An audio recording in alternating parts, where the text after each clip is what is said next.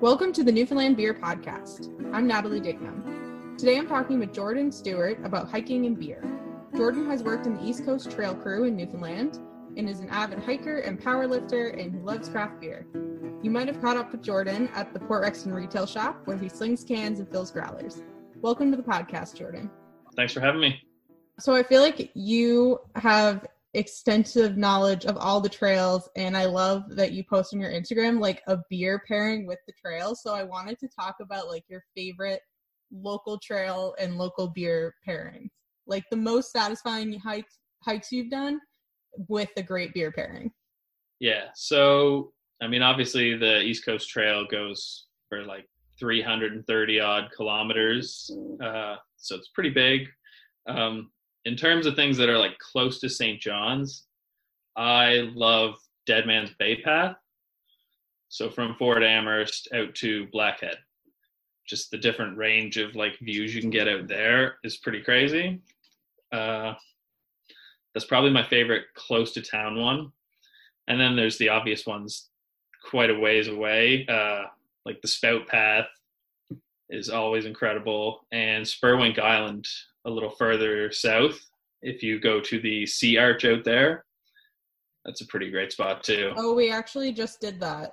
I did um Freshwater Bay, which is connected for people who don't know, is connected to Deadman's Bay path. It's just like a little loop kind of off of it. Um, yeah, do you usually and then I just did the arch one for the first time. Do you usually do Deadman's Bay like you do an out and back? Usually, yeah. I tend to hike alone a lot. Uh, so I only have one vehicle, so it has to just be in one way and then hike back. Yeah, that's one of the struggles I find because my husband and I will go out and want to do like a big hike, but a lot of them, because the East Coast Trail is this giant, you know, loop, you're only going to do like legs of it. So you have to like plan it out and back for a lot of them unless you have two cars. Yeah and I mean there are a lot of shortcuts throughout it so that you can get to like deeper points in the trail without having to hike like 10 10 plus kilometers to get there. But finding those is sometimes pretty tough. Yeah it's crazy for such a well developed trail and i've lived in um you know like different places in different states in the us that like different national parks like the adirondacks and um the White Mountains in New Hampshire, and I've spent a lot of time in the Green Mountains in Vermont. Like the trail on the East Coast Trail are like extremely well developed, but to find trailheads and parking is actually really difficult. I just find there's way less like maps and guides and stuff than other places that have had like the trail maintenance that they have here because everything is marked. The parking is always just such an issue for them to get like the access to build parking lots in certain areas is just impossible with land ownership. So that's definitely a hassle. Yeah. Um, so what's a recent hike you did and what beer did you bring on it? Uh, I mean, this morning I was out, I did part of Picco's Ridge out to Brock's Head. Uh, and I took this year's 1080 from Port Rexton, the milk stout. Oh wow. Yeah, I just left the house at like 8 a.m. and went out and did that. So. Okay, we're gonna do a little beer talk. Can you talk a little bit about that beer? Sure. Yeah. Uh, so that's the eight and a half percent imperial milk stout that they released yesterday.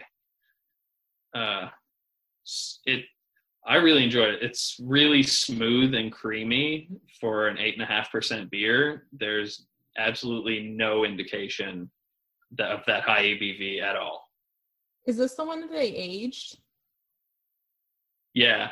Uh, I don't, I haven't been given a whole lot of detail on it, but I know they've been sitting on it for a while. Hmm. I was told yesterday. I'm not sure how long, but this is the barrel age series that they release every year. I think it's the first year not a saison, so that's pretty cool too.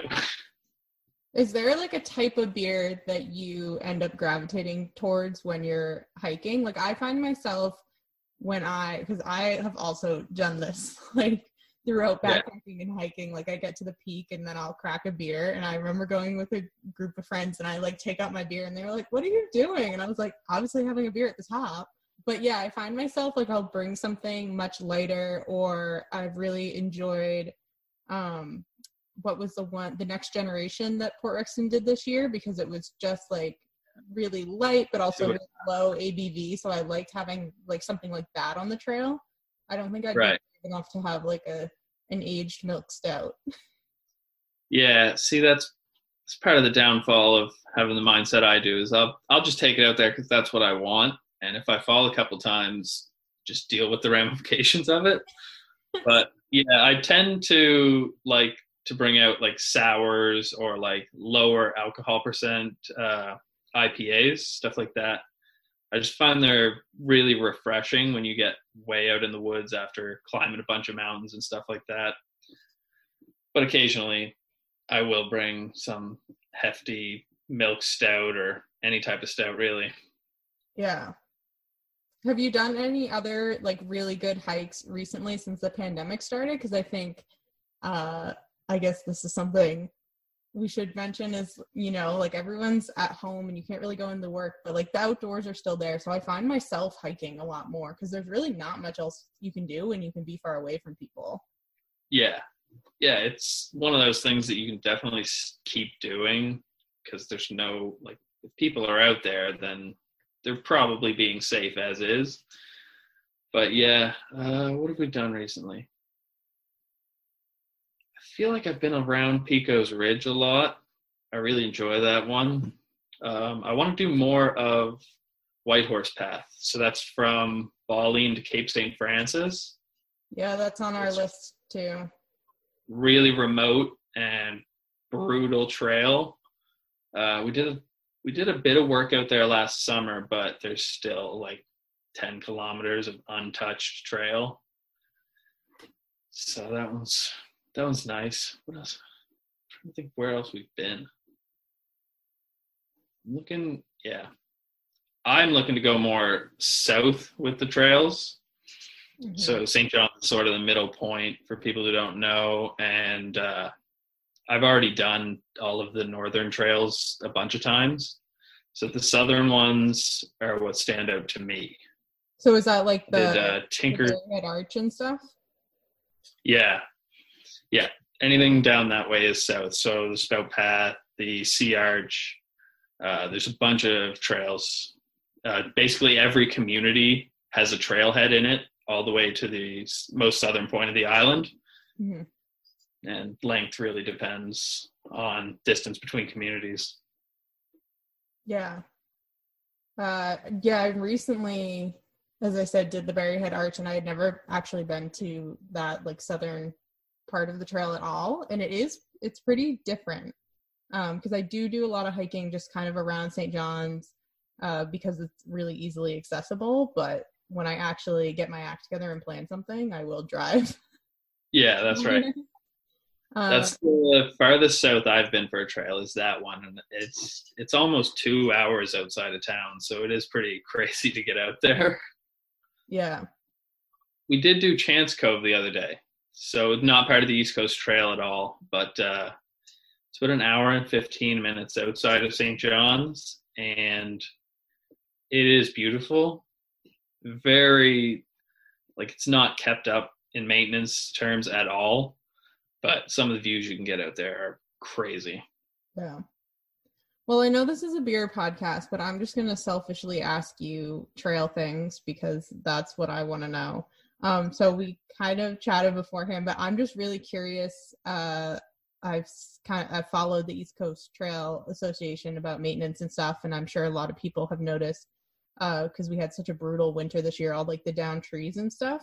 So are they trying to plan for how to at least clear trails at this point? Uh, we haven't been given that level of detail yet. I Oh. know that is something we do every year. So the first few weeks of work are just we go out, we count which trails have the most blown down trees on them, and then we go out there and do removal for another week and a half before I don't getting know in. if it's me noticing uh, the difference now that you guys aren't out there right now or yeah haven't had the chance to like do the maintenance work or if it's just like an especially bad winter but i've never hiked so much with so many down trees uh, i think it's definitely a bit of both because those would all be gone by this point like we would have started work a month ago so any blown down trees would be long gone by this point yeah so i guess any hikers just kind of be aware that trail conditions are really i found kind of like hit and miss because they haven't had any maintenance at all. Yeah, for sure. Okay, we should talk a little bit about beer. So, how did you get into craft beer? Um, we both worked at the Port Rexton retail shop. Um, yeah. I don't think ever in the same shift. Don't think so, actually. um, but yeah, how did you get into craft beer and kind of like what have you learned since you've started working there? Because I feel like I learned a lot once I actually started working in beer retail. Yeah. Uh, so getting into craft beer basically started when I turned 19. Uh, like you just go to the liquor store and see everybody's buying Blue Star and Canadian, but there was a whole cooler back there of stuff that I'd never seen anybody try before, and I just literally tried every single imported beer that the NLC had to offer. Uh, and that went a little further when uh, Les Perry and I were roommates for a year.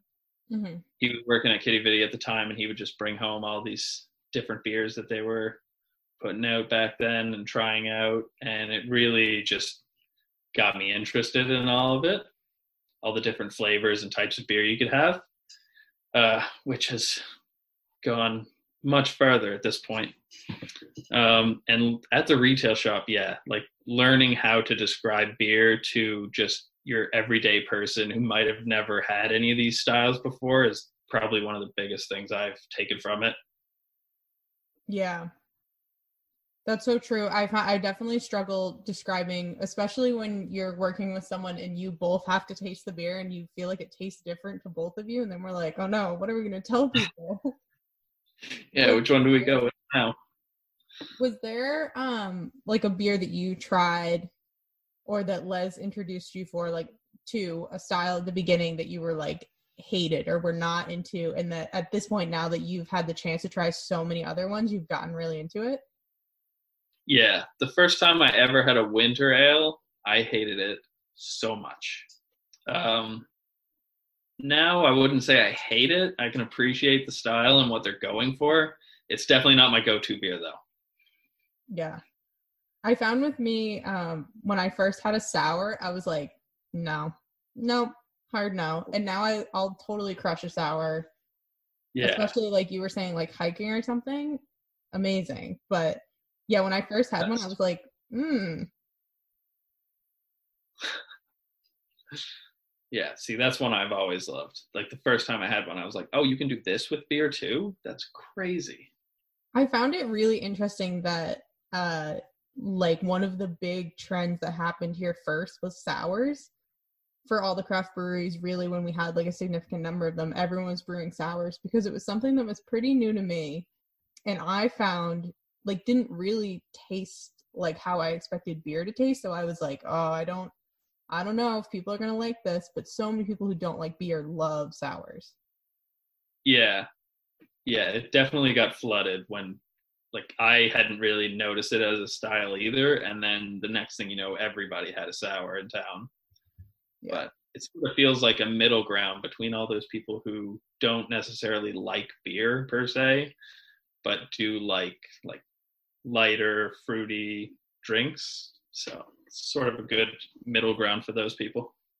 Do you have any predictions about what what trend you think is going to be really popular in craft beer or anything that you've tried that's really different uh, i am now really interested in dessert stouts like after going to europe they had uh, a lot of pastry stouts stuff like that um, there's a, a nordic style called the kvass I had one of those in Iceland that just tasted exactly like a vanilla dip donut, and I think that would be something I could see people getting more into. Huh. Okay. Yeah. No, that's not something I've really seen. I've seen like there's like a few breweries in like San Francisco around that do a lot of they do a lot of like donut things because apparently donuts are huge in San Francisco. Um, but yeah, I don't know. Maybe that'll make its way to Newfoundland, and we'll have like dessert beer soon. Oh, that'd be perfect. Everybody would love like jam jams in a beer. Oh yeah, I think Port Rexton did do a jam jam. Like yeah, something. Okay, I have one last question for you, and it's: uh, Do you have any upcoming hikes that you're planning that you're really excited about? Like maybe new trail that you haven't checked out or something, one of your favorite trails that you like doing when the weather gets nice. So I can steal it, obviously. yeah. Uh what do we got? Like I said earlier, White Horse Path. Um I want to do more of that one. There's a certain work site that I got to build last year, and I really want to go see how it held up over the winter especially with how bad our winter was this year. Um, I just have to wait for that shortcut to be more accessible. Other than that, I would love to get back to the Sea Arch in the near future, and some more ones down there. Like uh, there's a waterfall at on uh, Wet Path. It's just on the other side of Port Kirwan from the Sea Arch that people have told me is incredible. And if you're looking to go swimming there, like apparently it's 20 feet deep. So. Oh, I have to go there because I'm I'm always looking for like swimming holes and places to swim, and yeah. it's like really hard to find information on because people are secretive as heck. It's tough. Yeah, we used when we were out on Picco's Ridge camping last summer. uh Brock's Head Waterfall there's a lovely spot you can sit in the waterfall and like just on have your back against this rock and the water's flowing in. There's also a giant pond there but we had to use that for drinking water. Oh great. Yeah. Um do you mind if people follow you on instagram to see your your brews and hikes? Oh definitely. Go ahead. All right. So what is your instagram handle? Uh jstewart.94 all right, everyone should go follow him because that is where I get my hiking like inspiration and also I just love how you like write about how the beer paired you with the hike. Oh yeah. It always makes me laugh. So thank you so much for being on the Newfoundland Beer Podcast. Oh, thank you for having me again. It was great.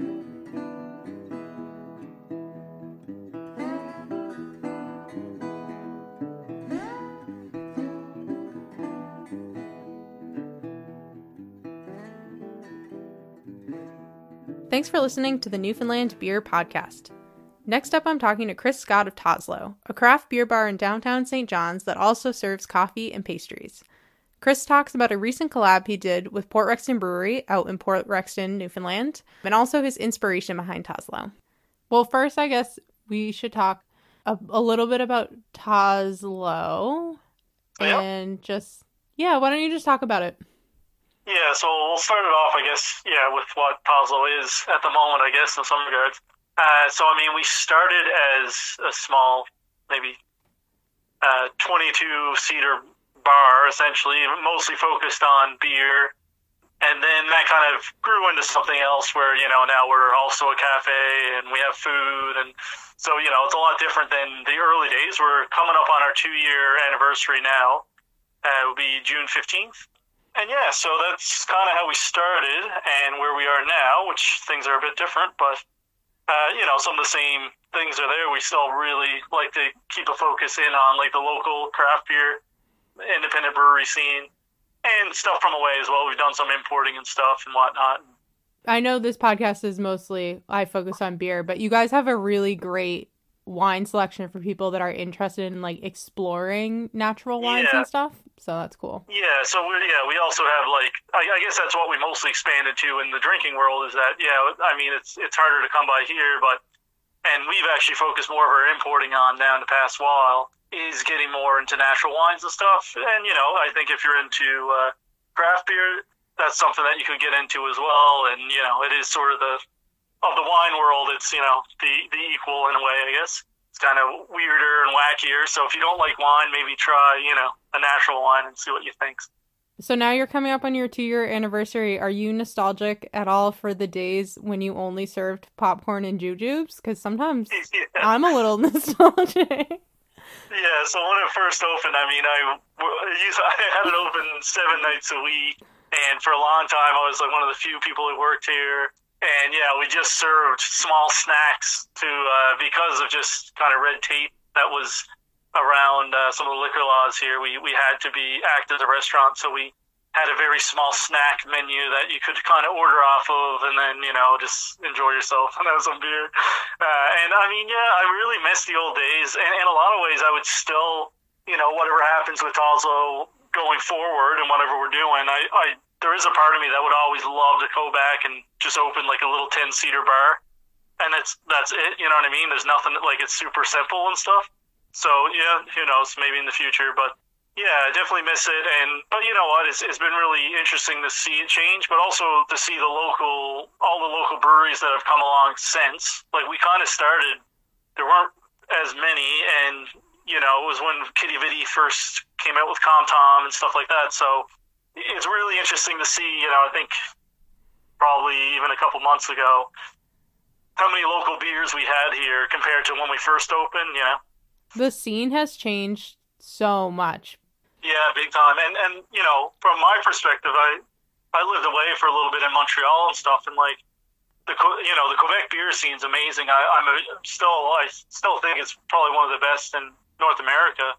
But you know, like we're, we're not even started here yet. It's only just begun. You know, to see you know what where things can go and whatnot. It, you know, the the ride only just begun. I think in a lot of ways. So it's going to be really fun to see. You know, next year and then three years from now and five years down the road how different things will be and you know all the all the breweries and all the fun beers to try and whatnot so one of my favorite things that you talked about when we had talked back in like when was it 2018 mm-hmm.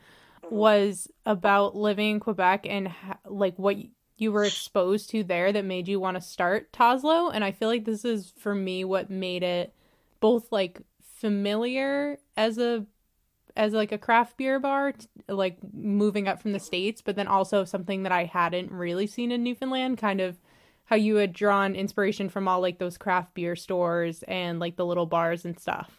Yeah, for sure. Yeah, that, I mean that really influenced me when I moved home because a I did I didn't really have anything lined up to work at to begin with, and I had no background in bartending or anything like that. I was a screen printer before, but I really liked beer, so I you know, and that, the second reasoning there, it's like I had nowhere to drink really, right? Uh, and and thankfully that's changing. There's you know, uh, there's more and more uh, even bars and stuff that are having some more local taps and whatnot. And uh, we've got BrewDock that's going to open, I guess, in uh, somewhat in the future, which is uh, some of the fellows behind the craft beer festival. So stuff like that, you know, is really appealing to me, and I can't wait to. Uh, you know, finally sit down on the other end of the bar and hang out there. So, but yeah, I was definitely very inspired by, you know, things I really enjoyed there. So it was just to, you know, to mimic it really. Yeah. Can you talk, just like describe a little bit about like your favorite like spots, what they were like in Quebec that you were trying to kind of recreate here in Newfoundland? Yeah, for sure. So I, will I'll actually give three examples that are, are the actual inspiration for Taza. the first one's not in Quebec. We'll get to the second one in, in a moment, but the first one that really inspired me is actually a little bar. It's down in Kensington Market in Toronto called Thirsty and Miserable, and that's uh, they're focused on you know local brews and stuff in Ontario, obviously, and, and abroad. And that place, hands down, maybe the biggest influence on Toslow in a lot of ways. Well, yeah, sorry. I guess kind of the correlation there is that Thirsty and Miserable is a very small, small bar. It's exactly what I wanted open. I didn't want anything big or you know and it's also you know you, anyone can go in there. It's not you know for a certain clientele or anything. It's it's certainly kind of a hole in the wall spot, which I think Toslow is as well. And then in Montreal is really inspired by Vice Versa, which is uh, I think it actually has the same owner as the Dunham Brewery. Now that place is a lot bigger. Like you know, there's a lot. I mean, their capacity must be much much bigger, but it still has that same feel where you know, and it's it's an any person. You know, anybody can come in through that door and you know, they can hang out in there. It doesn't matter. And they had over 40 taps of local Quebec beer. But I think the, the main thing there is like how passionate they were about it, you know, like it was all locally crafted beer. You know, they were bringing stuff from away now and again, as long as it was independent, and and that kind of you can see throughout the whole Quebec scene is, you know, a lot of people are kind of seem like they were into like probably punk rock and stuff beforehand, and I think a lot of it kind of comes from that because when they started brewing in the 90s and 2000s there, sorry, you know, it was a really new thing and it was a really weird thing to probably be doing it's interesting to see the really you know hardline dedication to uh, local beer there, and I've kind of become that fanatical about it at this point. uh, and the third spot I think that was pretty influential is actually and uh, is really unfortunate because uh, they, they, actually won't be reopening unfortunately. Uh, is this little bar in Sackville, New Brunswick called Thunder and Lightning. They're, they're probably about the same size and capacity of Toslow, and that really inspired me as well. I think uh, they probably didn't even really focus too much on craft beer, but you know, it's a place that really kind of for anyone, but really had its own sense of community and whatnot, and that's something that I, you know, really, you know, you strive for. You can't ever say that people are going to come hang out in your bar if you open it, but you know, I, I think that place really inspired me in a lot of ways. That's awesome, and I definitely feel that, and also miss that at this time when we can't walk down the hill and go hang out in Toslow because yes, I have so many good conversations there with people that I just run into and it's awesome and you definitely do not get that in every bar you go to. So, we should talk about the collab you did with Port Rexton. This isn't the first year you guys have done it. Have you done it for the last 2 years? No, this is actually so this is our first collab with Port Rexton, but it's actually our second collaboration we've ever done because our first one was actually with Bootleg Brew Company. Uh, this one would have been done. Uh, I mean, the idea was probably planted a while before that, but I think we brewed it in February, the first round of it, or what we thought would be the only round, maybe. And now it's the second batch just came out and is sold out. Uh, and then I do think they're going to brew it again. I think it's actually going to be around for a little while. So. so, what kind of beer is it, and what is it called? We didn't really it, it is a sea buckthorn sour, and we decided not to really name it. Uh, I don't think we came up with anything witty or you know nothing really uh, spawned in our heads to use. But yeah, essentially, it kind of came about because probably just through maybe friendship with uh, Sonia and Alicia there at Port Rex, and we kind of uh, you know I've hung out at, each other's places, and we they kind of invited us to come out at some point to do like a cocktail pop up out at the brewery and since then we've done we've done it a handful of times. Like uh, yeah, the last time we were out doing cocktails, I think we kind of chatted a bit about doing a beer, like a collaboration beer. And at the time, we were actually um, we had a cocktail done up that was just a sea buckthorn sour, but it was a gin, you know, uh, lemon sea buckthorn. Uh, pretty simple cocktail to be honest. Uh, we made it, you know, we made the syrup from scratch and stuff. Yeah, we kind of were influenced by that, I guess, in a lot of ways when we were trying to think of what to do you know, I think you do see a lot of beers now around that are, you know, semi cocktail related or, or inspired by cocktails, which is, is kind of interesting. So from the bar sense, so, you know, you're, if you're trying to balance a cocktail, it's, I guess, somewhat similar to balancing out a brew, right? So sea buckthorn is, it's a berry. You can actually grow it here. It's, it's not from Newfoundland. It's, I think it was Northern Europe and stuff originally, but uh, a lot of, obviously it grows well in, in Canada and, and Newfoundland and stuff like that. So it is like a very, it's kind of a weird, weird thorny bush. Like the most that I know about it is actually pretty hard to pick because it's pretty labor intensive, and also the thorns you can tear up your hands a bit if you're not got a bit of protective gloves on or something. It's a really strange berry because it can grow in our climate, but it actually kind of gives a citrusy kind of uh, profile, like taste profile to it. Well, I hope that we get another batch of it for summer because it sounds like such a good summer beers. Yeah, just it's kind of juicy. Yeah, just super nice to have on a on a hot day. That's for sure. And it's a little lower at four point eight percent. Well, thanks for chatting, Chris. Yeah, not a problem. Thanks for listening to the Newfoundland Beer Podcast. This podcast is produced in partnership with CHMR 93.5 FM. You can find us on Instagram at NL Beer Podcast.